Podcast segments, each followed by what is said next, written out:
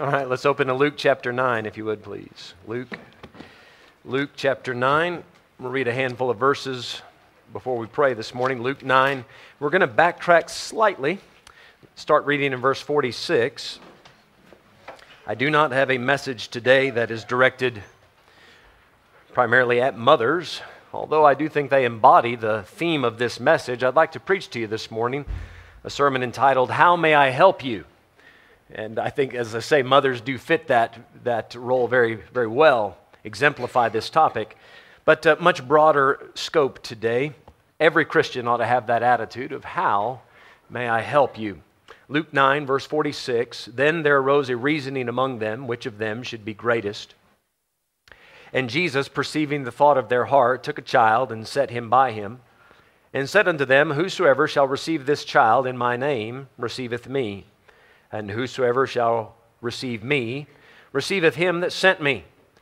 For he that is least among you all, the same shall be great.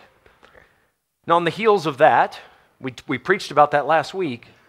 We get into verse 49. As John is hear, hearing this lesson, it says in verse 49 John answered and said, Master, we saw one casting out devils in thy name, and we forbade him because he followeth not with us. And Jesus said unto him, Forbid him not, for he that is not against us is for us. And then we move ahead a little bit. There a few days go by. We're not exactly sure how many days, but they're on their journey. And it says, It came to pass when the time was come that he should be received up, he steadfastly set his face to go to Jerusalem. So, mind you, he's leaving Galilee and he's beginning his slow march towards the cross. Now, there's still many months left before he makes it to the cross, but now the primary focus of his ministry is no longer in the north, in Galilee. It's going to go down south to Jerusalem. In verse 52, it says, And sent messengers before his face, and they went and entered into a village of the Samaritans to make ready for him. And they did not receive him because his face was as though he would go to Jerusalem.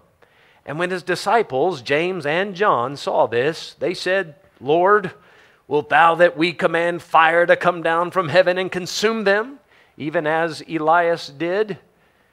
What a moment. But he turned and rebuked them and said, Ye know not what manner of spirit ye are of. For the Son of Man is not come to destroy men's lives, but to save them and they went to another village. So, with that, please bow your heads and pray along with me. Father, help us this morning. Thank you how you've already worked today. Thank you for the wonderful singing. Thank you that one glad morning we're going to fly away. And until that time, we desire to continue to fellowship with you and with each other and to do it, uh, Lord, in the power of the Holy Spirit. So please speak to us now and and be in the midst of us, Lord. Let us recognize your presence. Make us into the servants you desire us to be. In Jesus' name, amen. Amen. Several years ago, before I got saved, and even a little bit after I got saved, I worked a secular job. My first real job, if I can say it like that, was uh, working at McDonald's. And uh, this is normal in America. Most, most teenagers do get a fast food job of some nature. And oh my goodness, I worked my way up. My, my first job at McDonald's was toasting buns. Oh, all day long, the buns. Just buns, buns, eight hours in a row, toasting buns, put them in the toaster, take them out of the toaster, put them in the. Oh, oh, I got so. When I got promoted to the meat station, I thought, yes, I've made it. Eh? Finally, after some months, they put me down in what we called the window. It was a little box where you take orders from the drive through. I wore the headset, much like I'm wearing now. I wore a headset all day long, eight to 10 hours a day. And I, maybe you've had this job before, you'll be familiar with this wonderful experience. As soon as a car pulls up, there's a sensor in the ground. Sometimes it's in the, the menu board, but many times in the ground. When a car pulls up, it, there'll be a loud ding in the headset and go ding, so you know someone's there. That tells you push the button, start talking. Hello, welcome to McDonald's. May I take your order? I mean, I, I, I had nightmares of that ding. Because in a busy day, right, they just nonstop ding, ding, ding, ding. Oh, my soul. You know, you're okay if, you know, first 30 minutes of your shift, hour of your shift, you're okay. But then you get a few jerks coming through drive through and people just being difficult. Then you always get that guy who showed up in the drive through. Ding! Hi, welcome to McDonald's. May I take your order? Yeah, give me a minute. Dude, it's McDonald's. You really need to look at the menu for a minute? Didn't, don't you know? You knew you were coming to McDonald's. Think about this. Before, and, you know, I'm just getting frustrated for no reason sitting there dealing with difficult people. Nevertheless, the, the job description is, is customer service. No matter how difficult they are, how may I help you? Right? How may I help you? I, I moved from McDonald's, I worked my way up, I got into management, then I got recruited by another fast food restaurant. Maybe you're familiar with it. It's called Taco Bell. Their famous line is make a run for the border, so I did. And, and uh, Taco Bell is one of the best things God ever created. That's, that restaurant is just, oh, oh so good. Mexican food, it, will it's not good for you, but man, it tastes good. It's just buy a lecker. It's, it's worth the trip to America. So I, I, I started working. it is. It is it's, it's one of the first things I eat whenever I visit home. So I, I, got to Taco Bell, and of course, it's the same system. Ding, hi, welcome to Taco Bell. my your order? What's bad is when you forget where you're working. Ding, welcome to McDonald's, mm, mm, Taco Bell. That's not so great. Sometimes you do forget whose side you're on. Sometimes you do. And then I got recruited by Burger King, which you're all familiar with, and so I actually moved to a different state, took a job at Burger King. There it was a 24 hour restaurant. So I mean, at 2 in the morning, I'm dealing with oh, some difficult people. Hi, welcome to Burger King. Might take your order. I had one guy in the drive through, bless his heart, and I mean that. He went, Oh, oh. I said, Sir, you okay? No, uh, I said, Sir? And then nothing. I thought, okay, well, he drove off couple minutes later, he accidentally ran his van into the building. He had a heart attack and died in our drive through. That didn't look good in the paper the next day. Man dies in Burger King drive through. That just, that hurt business. no matter who comes through, that ding goes off. As soon as that ding is there, it's an opportunity to serve. Oh, you know, as a young person, that's fine. I worked my way up. I was in management, so I was getting paid fairly well for a young man. But then you get tired of burgers and fries and grease and customers. And you, so I thought, well, let me get a job at a bigger place. So I applied at a credit reporting agency called TRW. They later got bought out by Experian and massive, massive company. And they put me through the training, and now I'm going to help customers with their credit reports. And here I am sitting at my cubicle. Guess what my job was? I had a headset on, and the phone calls would come in, and I sat there eight to 10 hours a day answering phone calls from angry consumers. Ding! Thank you for calling Experian. My name is Mike. How may I help you? How dare you turn me down? I mean, all day long, angry customers. I couldn't get away from the ding, how may I help you? So now it's, I'm Pavlovian's dog. You know, I've been trained. When I hear the ding, oh, how may I help? So if you guys ever need some assistance, just ring a bell and I'll come running. Yes? Hello? Your pastor comes pre trained. How may I help you? When I was working at McDonald's as, as a manager, one thing that I started, I thought, you know, when you go to a fancy restaurant, I don't think McDonald's is fancy, by the way, but when you go to a fancy restaurant, one thing that makes it fancy is somebody will come by and use some wisdom, but, but check on you and say, Everything going okay? Got everything you need? Can I help you? Great. Okay, good. Now, don't linger, right? You're not there to make best friends with them, but check on them. So I started something called the lobby check. And I, I, trained a few employees to do it, some that were a little more personable, that wouldn't be so awkward. And every 30 minutes or so, I would send somebody from, from the back of the house out into the lobby to check on the customers. Sometimes I would do it myself. Just go around, everything good? Got enough? You want a refill? Can I bring you anything? You want some dessert? Anything? Just check. No other fast food restaurant in town did it.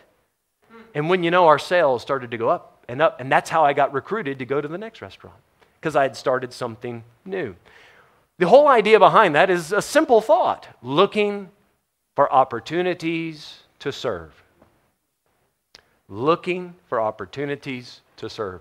And I believe that is the overarching thought of what Jesus is trying to teach his disciples in these three stories that we have, these three scenarios that we've read about. It is, How may I help you?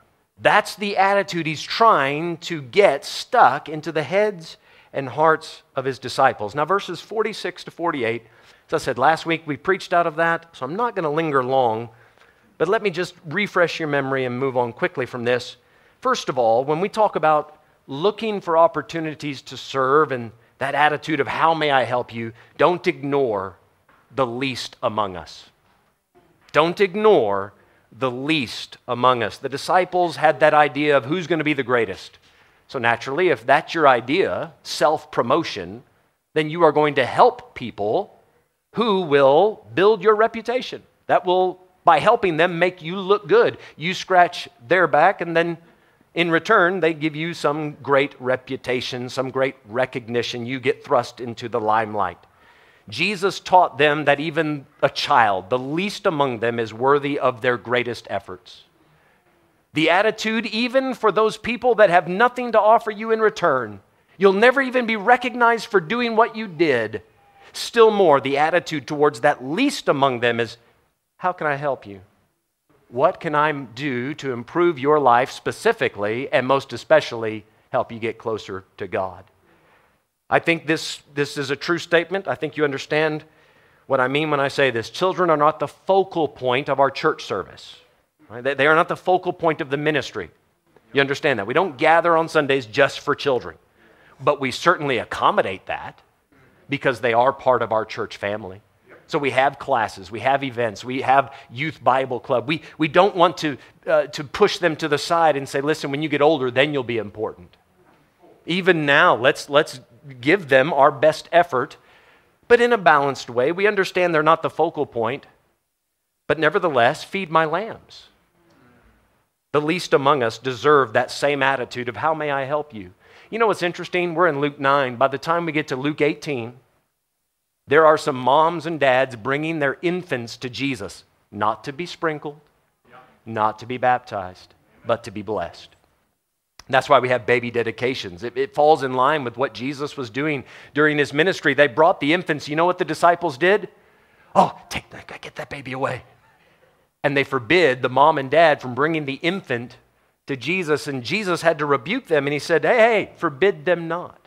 Suffer the little ones to come unto me, for of such is the kingdom of God. He had to remind them of this lesson. And I, guys, I think it's fair. We need to be reminded often that service is, let's not be selfish when we serve. I'll help you as long as you can add something to my life in return. That's not the service that Christ is trying to get into us. The attitude is, how can I help you regardless of what you can give back to me? Think of this mom and dad bring their little baby.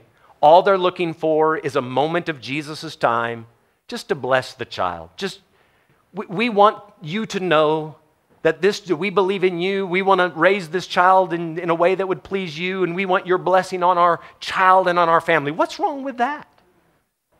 What's wrong? Nothing's wrong with that.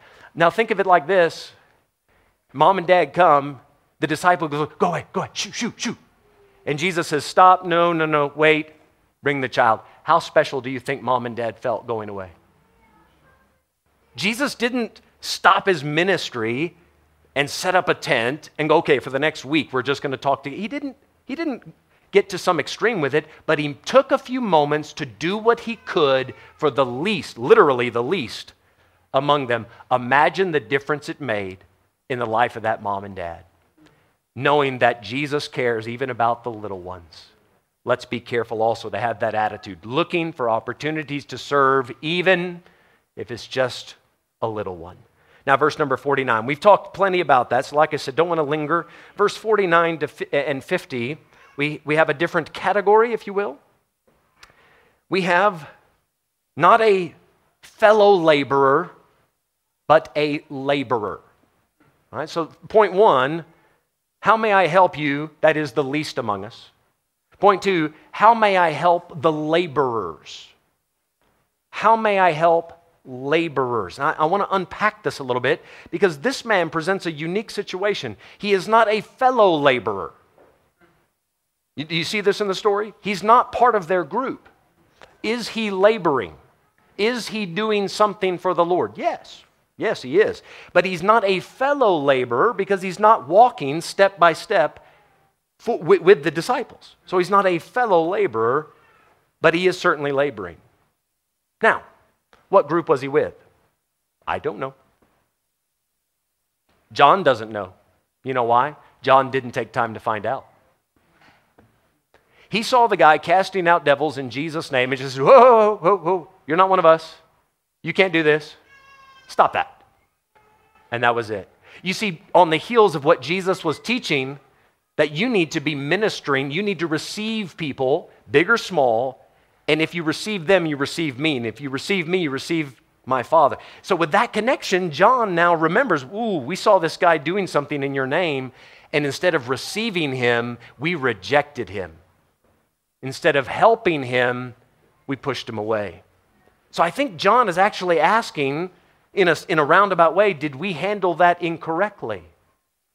And Jesus is going to now point out to him, listen, he's not against us. That guy that you forbid, he is not the enemy. So you shouldn't treat him like one. So, a couple of ideas. Perhaps he was a follower of John the Baptist. John the Baptist was telling people Jesus is the Christ. So perhaps this guy was on his way, leaving, let's say, John the Baptist church, trying to make his way towards Jesus' church, if you want to think of it as groups. And, and he, he wasn't quite assimilated yet into Jesus' group, but he was getting there and he just wanted to be a part of it. Maybe it's that. What if it's this? What if this guy was in the crowd one day when Jesus was preaching and saw Jesus casting out devils, and that guy was so touched by what he saw, he thought, I want to do that too. The apostles were out on a preaching tour. Remember, remember this at the beginning of the chapter? They had gone out two by two. What if this guy saw the apostles doing that and said, Hey, they're casting out devils in the name of Jesus. They're helping people. I want to help people too.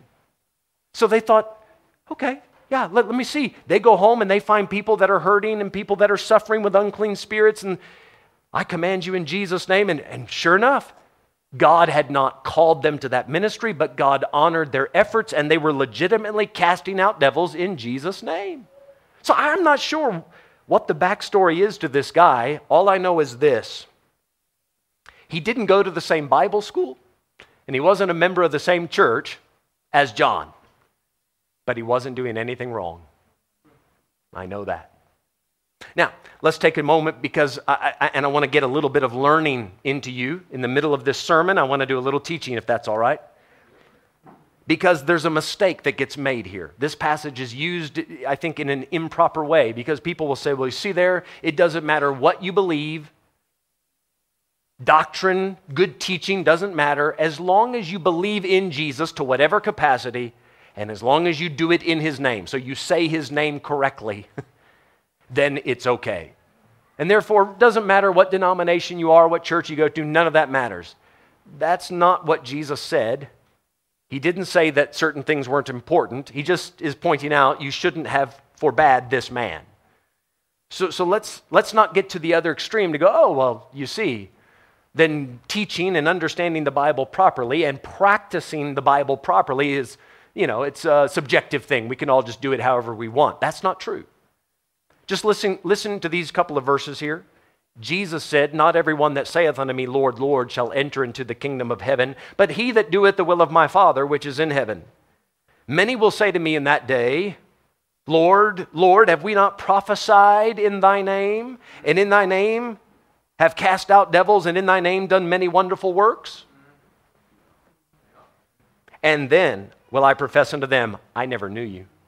Depart from me, listen to this part, ye that work iniquity. But they were doing miracles and they were doing it in Jesus' name. You see how Jesus teaches us that just because they said the name, that doesn't make it right.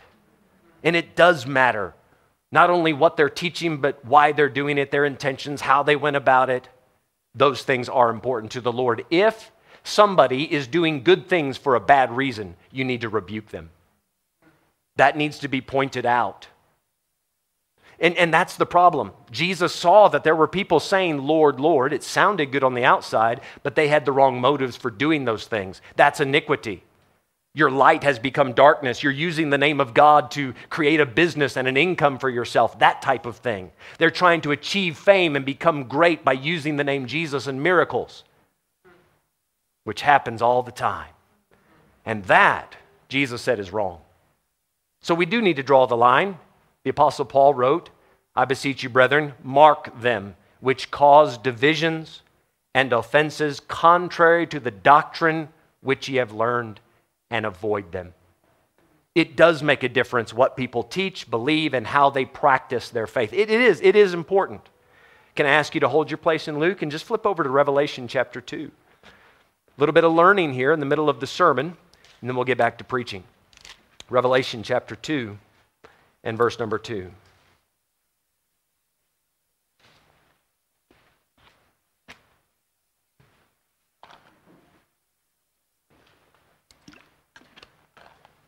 Revelation 2 and verse 2. Jesus says here, I know thy works and thy labor and thy patience, and how thou canst not bear them which are evil. They wouldn't put up with it. And thou hast tried them which say they are apostles and are not, and hast found them what? Liars. Said, You guys are lying. God didn't send you to say that and do that. They tested these people. So they didn't just take anybody saying anything and doing anything in the name of Jesus and said, Yep, yeah, as long as you said the name, you you must be okay. They weren't that gullible.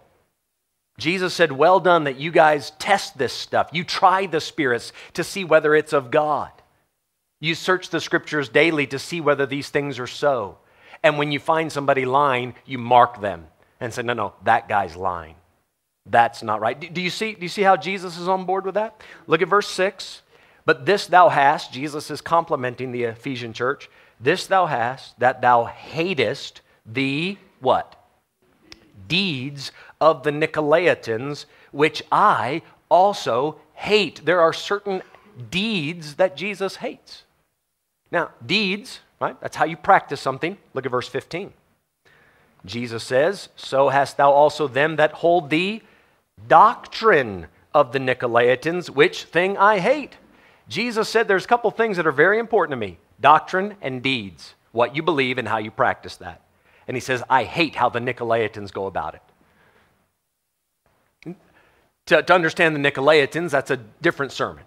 I'm just pointing out to you that Jesus very clearly emphasizes the importance of good doctrine and good deeds that come from that doctrine. Right? Are we good with that? Now, let's come back to Luke chapter 9 and let's see how this fits into our story now. Verse 49 Master, we saw one casting out devils in thy name, and we forbade him because he was teaching and practicing that incorrectly. Is that what it says? It's not what it says. Look at their reason for forbidding him because he followeth not with us. He's not a member of our church. So we told him to stop. That's not a good reason. That's not a good reason. What did the man say wrong? Nothing. What did he do wrong? Nothing. There's no indication. You, you didn't take time to get to know him enough to realize if he had good or bad intentions, if his motives were right. You just jumped to an unfair conclusion that because you don't sit next to me on Sunday mornings, then you must not be able to serve like me. And that's not fair. God can use people in other churches. As long as they believe what's right and practice what's right, then praise God for what they're doing right. What if the apostles would have approached him with this attitude? What if John found this guy, who knows, in the village, on the streets, wherever it was, doing this, and he stops him and says, Oh, pardon me, sir. Sorry, sorry. We, we haven't met, I don't think. I'm John. I, I, I've, uh, I'm a disciple of Jesus. I'm in his Bible school. He was. A roaming Bible school. Um, I'm, I'm just curious. I see you out here ministering to people and telling them about Jesus, and, and I've, I've seen you praying for people and casting out devils. And I, am just curious, where, where did you learn this?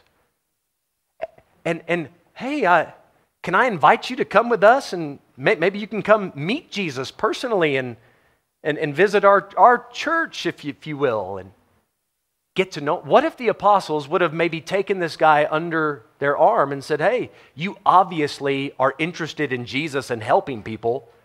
That's what we're interested in too. How about we walk the same path, doing the same thing, doing walk the right path, doing the right thing for as long as we can? What if the apostles would have approached this man with the attitude of, hey, how can we help you help others more? Why not approach him like that? Years ago, I was on a job site. After I'm in Bible school now, I got a job at McDonald's for a while, but then I switched over to painting. I had enough of the dings. and I'm painting houses, and one day we're on a particular, in a house doing a renovation, and finishing up on the painting, and one of the other contractors showed up, I think an electrician or something. Guys, I'll never forget it. The only time in my saved life that anybody has approached me to witness to me. My pastor was the first man, and then this guy was the only other person ever that has come up to me and offered me a gospel tract or tried to have a spiritual conversation with me. The only one.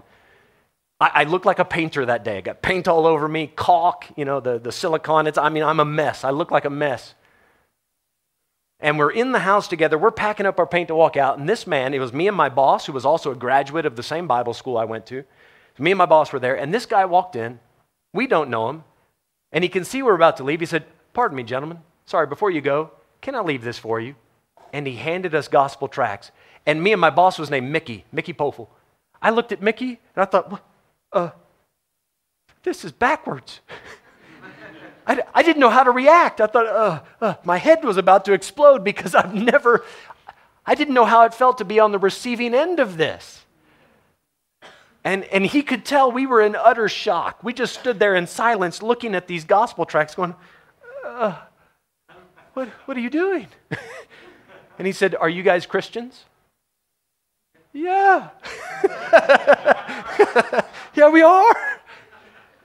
I, I thought, what, what do I say? And he said, Well, great. Do you go to church somewhere? Yeah. I'm in Bible school. We start talking, and Uh, he asked for my testimony, and I gave it, and, and he did it so well. He didn't just take my word for it. When I said I'm in Bible school, he didn't automatically assume I was saved. He said, Oh, well, great, you're in Bible school. Good. When did you get saved? I said, Thank you. I liked it because that's, that's what I ask people. And I said, I got saved this day, this year, in this place, and I gave him the story, and he went, Praise the Lord. That's excellent. And we carried on talking with that guy for 45 minutes. You know, to this day, I can't remember what church he went to. And we didn't discuss, you know, prophetic events and what Bible version he used. And we didn't discuss his mode of baptism or what style of music they have in their church or what preaching style their pastor have, has. I, I you know what? I was just so impressed that somebody tried to witness to me. There was somebody doing the right thing at the right time. He had, I don't know if he had the other stuff right, but I know this he had the Great Commission right. And I did not want to discourage him by, okay, well, let's pick on what we disagree on. Perhaps later, if God brings him across my path again, maybe we can discuss those things and perhaps get more truth on him. But for the moment, let's not discourage what he's doing. Let's say, Praise God, we are laboring together for the Great Commission. That was thrilling.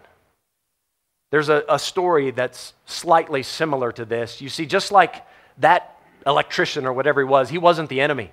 He wasn't against me. He was on our side. We're on the same team. There's a guy in the book of Acts named Apollos. Remember this guy? Acts 18, he gets up to preach in a synagogue. And, and, and, the Bible says he was mighty in the scriptures. He knew his Bible. But what was he preaching? The baptism of John. That's all he knew. Aquila and Priscilla, disciples of Paul, they went to the synagogue. They heard this fantastically eloquent speaker, Apollos, give the sermon. Afterwards, Aquila and Priscilla say, this guy, he didn't say anything wrong. He didn't. He didn't say anything wrong. He just didn't have all the facts.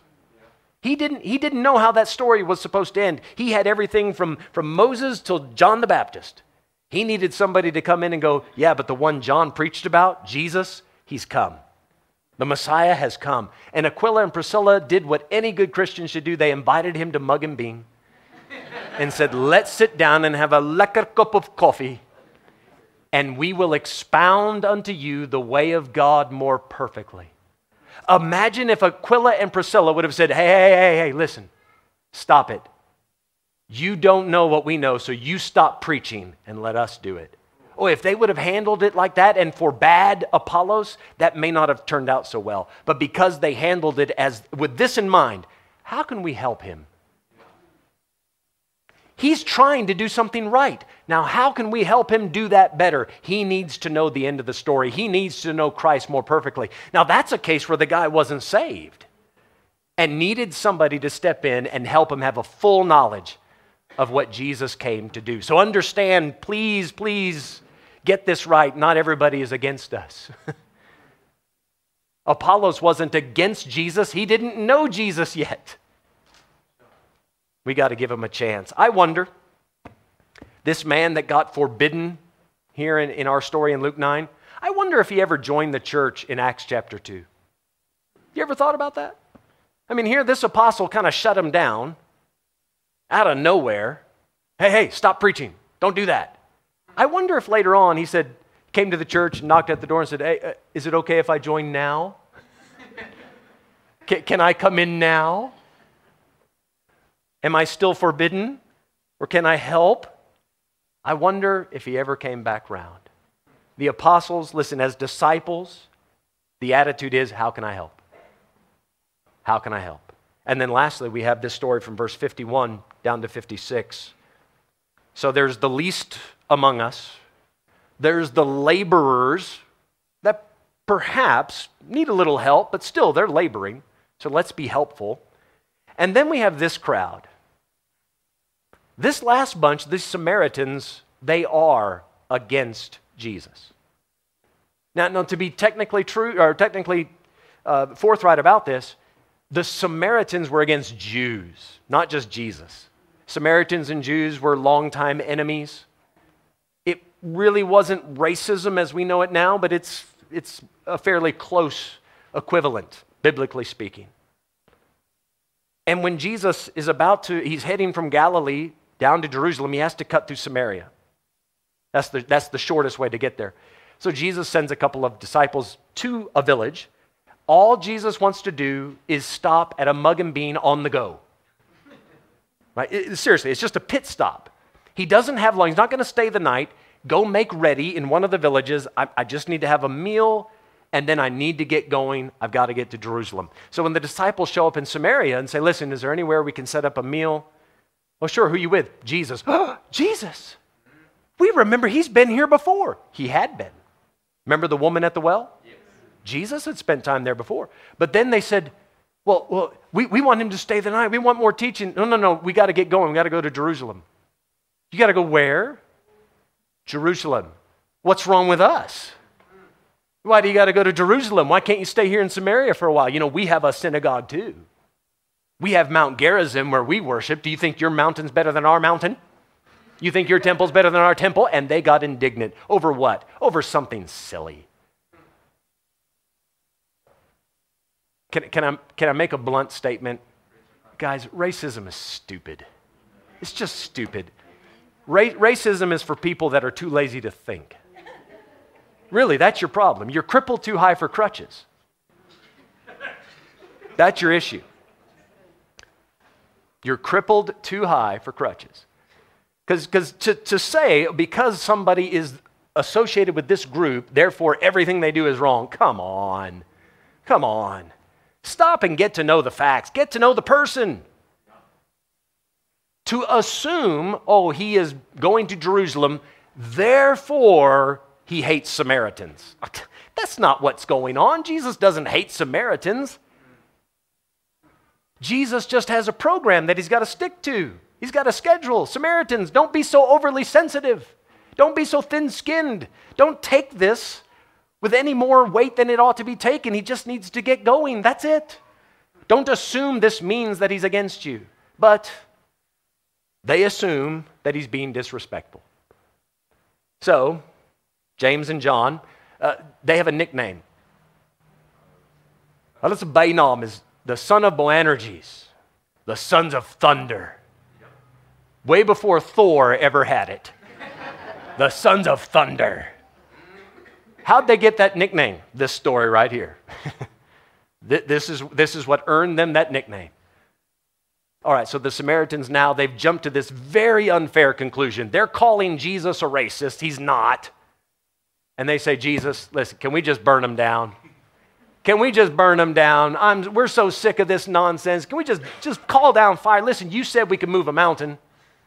Calling fire down from heaven, doesn't that fall into that same supernatural category? If we just do it in your name, pow, And then they start quoting scripture at the Lord, like Elias. Remember that, Lord? Elijah did it. Elijah did it. Can't we do it? We want to. You know, th- this is the danger when you get somebody that's really fired up. They just look for certain stories in the Bible and go, "Ooh, I want to do that." Elijah, you, you, remember the story where he called down fire from heaven. He, there was a king Ahaziah. Ahaziah had fallen out of a window. Don't know how that happened. Fell out of a window, and now he's busy dying. And he sends messengers to go ask Beelzebub, "Am I going to die?" At the same time, those messengers are sent out the Lord God tells Elijah, taps him on the shoulder, and says, Hey, Elijah, go meet those messengers before they can, before they can get to their temple and tell them that Ahaziah is going to die. So Elijah shows up, stops him on the way, says, Pardon me, guys, I know you guys are going to go ask a certain question. I can tell you what the question is and the answer. Your master is going to die, just so you know, and he deserves it. Off he goes. So those messengers come back, and they're back a bit early. King says, What's going on? How, how'd you guys get back so quick? Well, this prophet showed up and said that he'd heard from God and you are going to die. And the king of Ahaziah said, uh, Tell me what this guy looked like. Oh, I tell you, we'll never forget. He was a hairy man. and he had on a leather girdle, and, yo, that guy, I mean, he was, he, he looked kind of freaky. What'd you say his name was? John the Baptist? No, no, not John. He was Elijah. And the king said, Yeah, I know that Elijah character. He gave my daddy Ahab quite a bit of trouble, too. So Ahaziah says, What's this business about me dying? That can't be right. He sends a captain of his army with 50 men to Elijah. And they stomp, brum, brum, brum, stop there at the prophet's house. The king calleth thee, come down. Come down, man of God. And Elijah said, If I be a man of God, let fire come down. Oh, bam! 51 dead people. Little puff of smoke. Ahaziah looks out that window and says, Oh, good grief. Hey, you, take 50 more. and you tell that prophet to knock it off and get down here quickly. And here comes that next messenger. Vroom, vroom, vroom, vroom. Man of God, come down quickly. And this time he adds quickly. And Elijah said, If I be a man of God, let the fire come down quickly. Wham! 51 more dead people. Puff of smoke. Ahaziah looks out the window and says, Oh, good night, nurse. Oh, here we go. Elijah's already wiped out 450 prophets of Baal. Remember, he called fire down. So this is not, there's a precedent to this. He turned them into a nonprofit organization. Bam, just like that.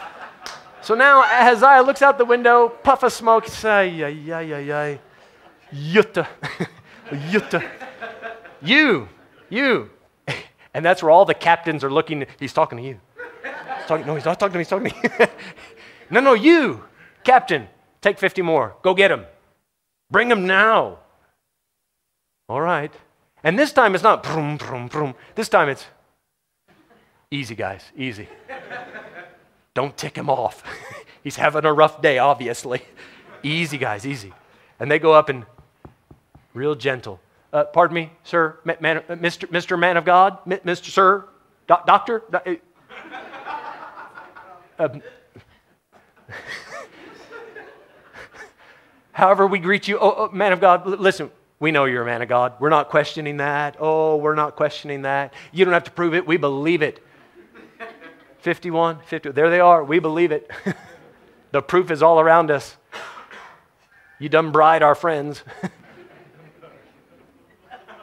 if you would be so kind, please, sir, please, would you come with us? The king just has a couple of questions. That's it. There's just a couple of questions. We're not done anything. And the, and the Lord told him, there's, there's an angel there involved, says, Yep, you can go with them. That, that'll be fine. So Elijah goes down, has the interaction with the king, says, Listen, king, you sent messengers to go talk to Beelzebub.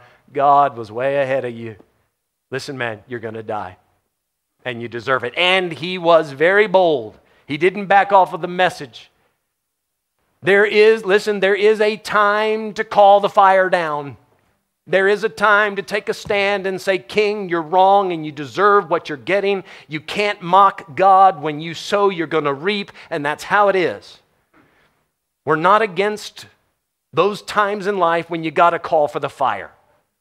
Jesus is not against what Elijah did, right? When these guys said, Can we do like Elijah? Jesus did not say Elijah was wrong. There's a time and a place for such things. Jesus was pretty good at calling down some quote unquote fire. When he talked to the Pharisees and the Sadducees and the scribes, he said, Ye bunch of hypocrites, ye serpents, ye generation of vipers, how can ye escape the damnation of hell? Don't think he said that in a nice, soft tone either. you can't say that, you're going you're gonna burn in the damnation of hell. You, you can't say that nicely. He put his foot down. You know what he said to those Jews at one point? He said, Ye are of your father, the devil, and the lust of your father ye will do. He was a murderer from the beginning and abode not in the truth because no truth in him, and he's a liar and the father of it. And they said, Tell us this, tell us that. He said, If I were to say those things, I'd be a liar like unto you. Jesus knew how to put his foot down. Have you read the story in John 2 where Jesus took time to make his own whip and then went into the temple and run, rushed out the money changers and the animals. I mean, he knew how to put his foot down. Jesus had some zeal. He was a man, a man, the man of God. But let us be careful not to confuse boldness with being a bully. Jesus knew how to be bold, he knew when to be bold, but he was not a bully. He's not going to use his God given power just to prove to other people how strong he is, not to just take out some personal vengeance because he himself was offended somebody didn't like him. Jesus is there to help, not to hurt. Verse 56 The Son of Man has not come to destroy men's lives, but to save them. And they went to another village. You know what you got to do sometimes? Somebody's done you wrong? Because this is where the story gets the most challenging. How may I help you? Well, if you're at my restaurant going to give me money, I'm all for helping you because you brought me money. But what if all they do is bring you attitude? What if all they do is bring these false assumptions and these accusations and start calling me a racist and me a bigot and me this and that? Ho, ho, ho. How are you going to say these things about me? You don't even know me. You don't know why I'm going to Jerusalem for this and that. I'm nothing against you. Even there, what's our attitude? I'm looking for an opportunity to serve. These people are against us. So what do we do for them? We don't burn them to the ground. We don't let fire proceed out of our mouth and hurt them because they hurt us, and well, that's just fair play. You know, he said something ugly to me, so I got him, I got him back. I, zing, I give him a good zinger. Well, now you just stoop to his level. Now you're just down there with him. The attitude remains How may I help you? And, and, and if they need a stiff rebuke, if you need to put the hammer down, Okay, maybe that's what they need on those rare occasions. But be careful, you're not just trying to achieve vengeance for yourself. Be sure that what you're saying to them is ultimately for their benefit. How may I help you? You know the best thing you can do sometimes when somebody's giving you attitude and they will not listen to reason, no matter what you say, no matter how you try to convince them otherwise? Here's the best thing you can do. Watch, watch, watch. Here you are locked in the conversation, they're being ridiculous. What you do is this you just go somewhere else. Isn't that what Jesus did? He went to another village. He said, Guys, listen, they're unreasonable. We can't work with them. So here's point number three leave them for later. How may I help you? That applies to the least among us. How may I help you? That applies to people that are laboring, even though they're not exactly the same as you. How may I help you? That applies to people that you need to leave alone for now. You'll come back to them later. Take your Bible, come to Acts chapter 8. Let's finish up there. Acts chapter 8.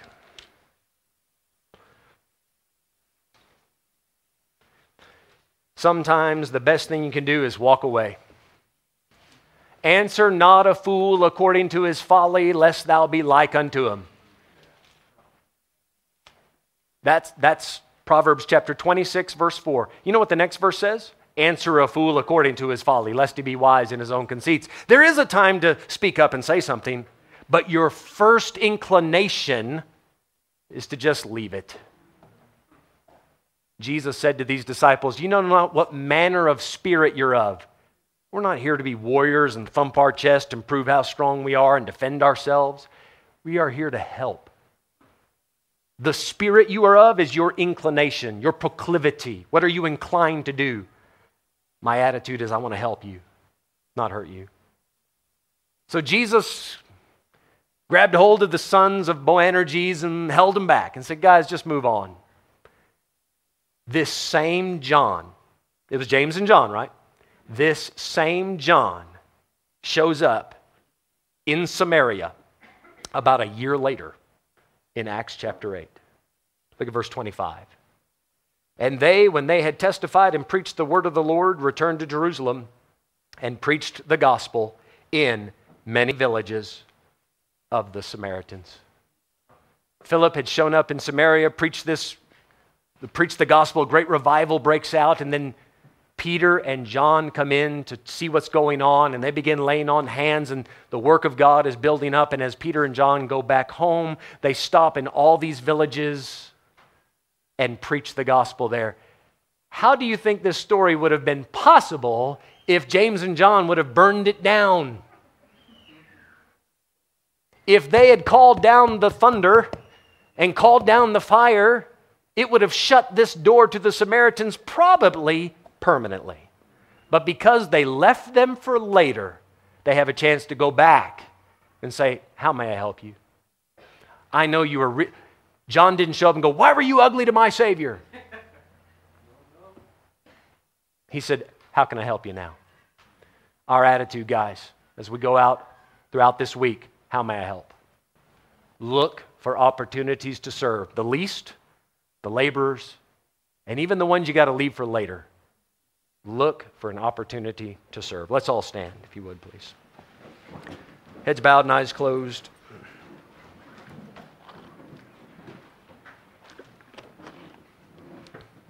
In just a moment, the pianist will play.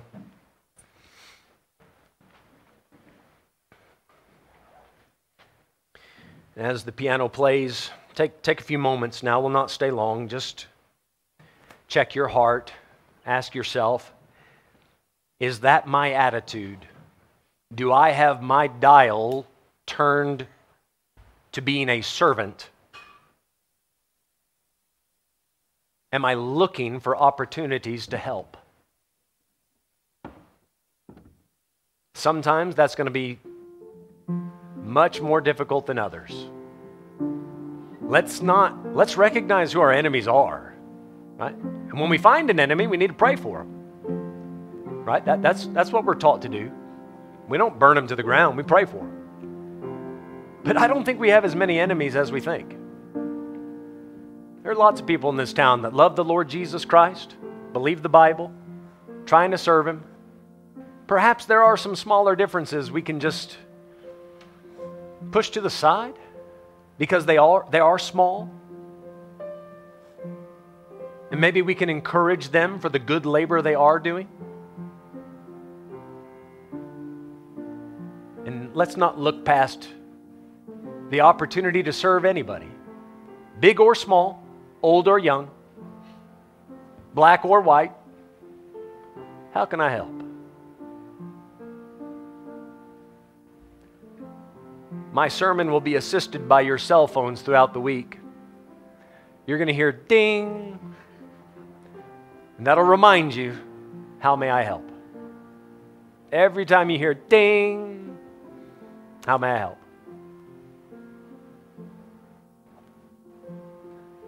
Some of you, I know your phone just never stops going ding throughout the week. Well, you should be busy helping a lot. How may I help? I want to be a servant in any situation. In just a moment, I'm going to pray and close the service. But perhaps you're here today and, and you're not against Jesus, but maybe no one has sat down and fully explained to you what it means to be saved. Today, we'd like to help. So, before you leave, if you have questions about that, I would be honored. You can just pull me aside privately, quietly. We'll, we'll go somewhere alone and just chat for a minute. I'd love to tell you how you can be saved and know it. Father, thank you, Lord, for speaking to our hearts today. Lord, thank you for being so patient with us. It's just something about how we're built, something wrong with our attitudes. Change us, Lord. Please help us to have that mind, that attitude, that spirit that you had about you looking for opportunities to serve, to go about doing good. Lord, I, even the disciples we read about, you had to reteach these things to them. So thank you for reminding us today. And Lord, if anybody here is not saved, draw them in. Please, Lord, might this be the day that the gospel light shines clearly in their eyes and into their heart. Father, as we dismiss, I pray bless our time together with friends and family, but especially with the mothers. Let them have a wonderful day. Bring us back tonight for Bible school, ready to learn more from your word. In Jesus' name, amen. amen. All right, folks, have a great afternoon. Spoil your mothers. Lord willing, we'll see you tonight.